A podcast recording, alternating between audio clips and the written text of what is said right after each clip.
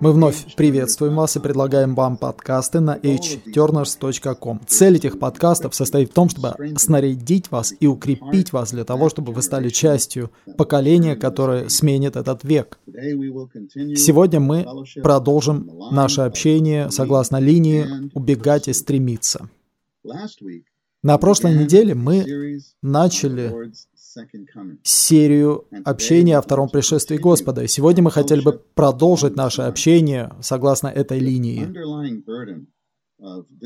Главное бремя этой серии состоит в том, чтобы показать нам, как наша повседневная жизнь связана со вторым пришествием Господа.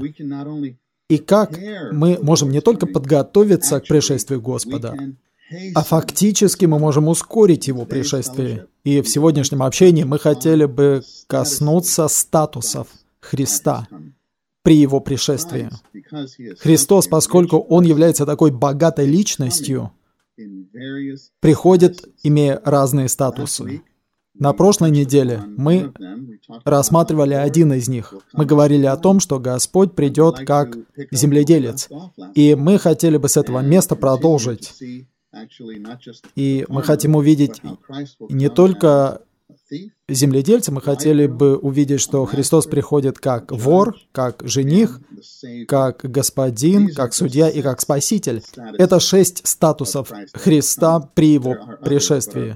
Есть и другие статусы, но наше бремя состоит в том, чтобы пообщаться о чем-то в отношении этих шести положений – и увидеть, как они связаны с нашей повседневной жизнью. Как мы сказали в прошлый раз, Господь придет как земледелец для того, чтобы пожать свою жатву.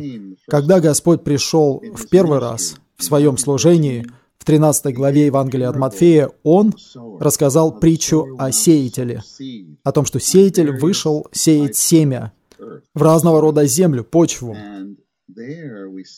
И там мы видим, что семя, которое он сеял, представляло собой его самого, как Слово Божье.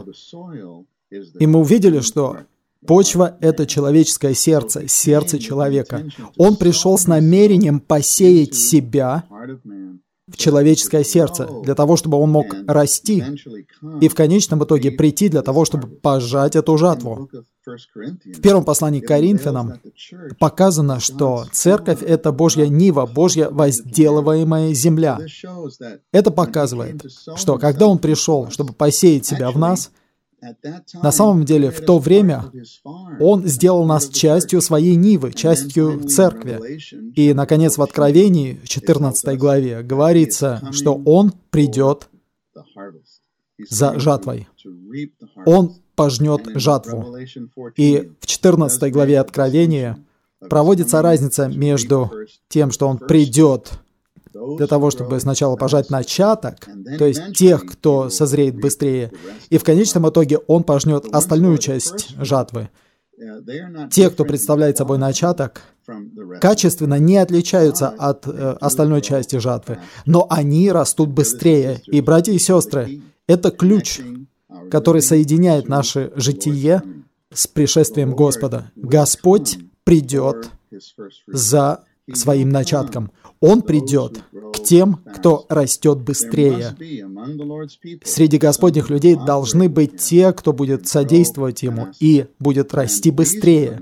И вот эти люди, это показано в Ветхом Завете, они будут взяты в особое место, они будут взяты в дом, а вся остальная часть жатвы будет э, принесена в амбар. Это показывает, что желание Бога состоит в том, чтобы Его люди росли. Но есть особая награда для тех, кто растет быстрее. О, братья и сестры, я надеюсь, что это будет мотивировать нас молиться такой молитвой. Господь, расти в нас и молитесь, Господь, расти во мне быстрее. Я хочу содействовать Тебе для того, чтобы Ты сделал все, что Тебе нужно сделать во мне и в моей жизни для того, чтобы побудить меня расти быстрее. Когда мы смотрим на растение, мы думаем о том, как оно растет или в какой среде оно растет, это дает нам понимание того, что мы можем делать для того, чтобы содействовать Господу для Его роста в нас. Конечно же, для роста, для любого роста нужен солнечный свет, нужен полив, нужны питательные элементы в земле. И это показывает нам ясно, что нам необходим свет Господа, который бы сиял на нас. Нам нужно пить Духа, как текущую воду, и нам нужно принимать питательные элементы из Слова. Во второй главе послания к Колосинам, это очень интересная глава, Особенно в той части, где говорится о росте в Господе. В послании Колосян 2.7 говорится, что мы укоренены в Христе, мы укоренены в Нем. Это означает, что нам нужно расти в Нем. И затем в 19 стихе говорится, что нам нужно расти ростом Божьим. С одной стороны, мы растем в Нем. С другой стороны, Он растет в нас. О, братья и сестры, каждый день должен быть днем роста. Каждый день мы должны давать Господу возможность расти в нас понемногу. И как мы это делаем? Открывая себя Господу и принимая питательные элементы Слова Божьего. Не одним хлебом будет жить человек, но всяким словом, исходящим через уста Божьи. Нам необходимо снабжение Божьего Слова для того, чтобы мы росли. Нам необходим дух, нам нужна живая вода, которая бы орошала нас – ради нашего ежедневного роста. И нам нужен Господь как свет, который бы сиял на нас. Для того, чтобы мы были изобличены в отношении всякого греха или препятствия, или всего, что связано с миром, что препятствует нам, что блокирует рост Господа внутри нас. И даже сейчас, слушая это общение, вы можете подумать о некоторых вещах, которые, возможно, встают изредка на вашем пути, и вы знаете, что они препятствуют росту Господа Господа в вас. Чтобы растение росло, необходимо также удалять сорняки, устраняя все препятствия для роста, устраняя все, что лишает нас жизни. Поэтому нам нужно содействовать Господу для нашего повседневного роста в жизни. Я надеюсь, что прямо сейчас вы будете молиться, «Господь, даруй мне сегодняшний рост в жизни» расти во мне, распространяйся во мне. Я хочу расти ростом Божьим. И Господь, я хочу расти быстрее. Пусть это будет нашей повседневной молитвой. Еще один статус Господа при Его пришествии – это статус вора. И это мы видим из 24 главы Евангелия от Матфея. Сам Господь сказал нам, что Он придет как вор. Я полагаю, если бы Господь никогда это не сказал, никто из нас не сказал бы такое, что Господь придет как вор. Потому что вор — это по большей части отрицательное понятие, но Господь использовал это в свете своего возвращения. Что это показывает? В 24 главе Евангелия от Матфея, 43 стихе говорится, «Но знайте то, что если бы хозяин дома знал, в какую стражу приходит вор, то он бы бодрствовал и не позволил бы вломиться в свой дом. И здесь есть замечательное примечание, короткое, но очень хорошее в восстановительном переводе, где говорится, вор приходит в неизвестное время, чтобы украсть драгоценности. К тем, кто любит Господа, Господь придет тайно, как вор, и унесет их, как свои сокровища. Поэтому мы должны бодрствовать. Это показывает нам, святые, две вещи. Во-первых, нам нужно бодрствовать, потому что мы не знаем, когда Господь возвратится. Поэтому мы всегда должны бодрствовать и быть готовыми. Мы не должны принимать как само собой разумеющееся то, что у нас много времени.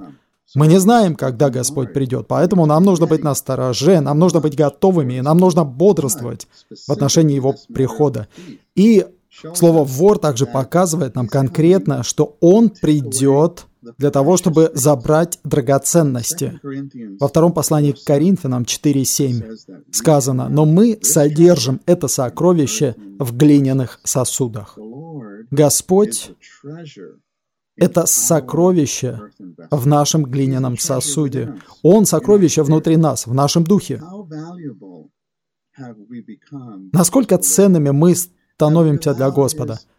Позволили ли мы Его драгоценности распространиться внутри нас? В 9 главе книги пророка Даниила ангел Гавриил был послан к Даниилу, чтобы ответить ему на его молитву. И когда он пришел к Даниилу, он сказал, «Я пришел рассказать тебе, ибо ты сама драгоценность». Это что-то грандиозное. На земле был человек, который был настолько един с Господом, что Господь послал своего вестника, чтобы тот назвал его «сама драгоценность». Он был настолько драгоценным в глазах Господа. В 10 главе два раза его называют «человек драгоценный».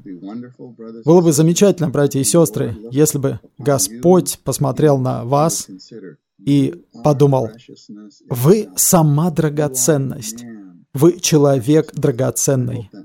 Я надеюсь, что никто из нас не будет природно смотреть на себя. С одной стороны, я надеюсь, что никто из нас не будет думать так.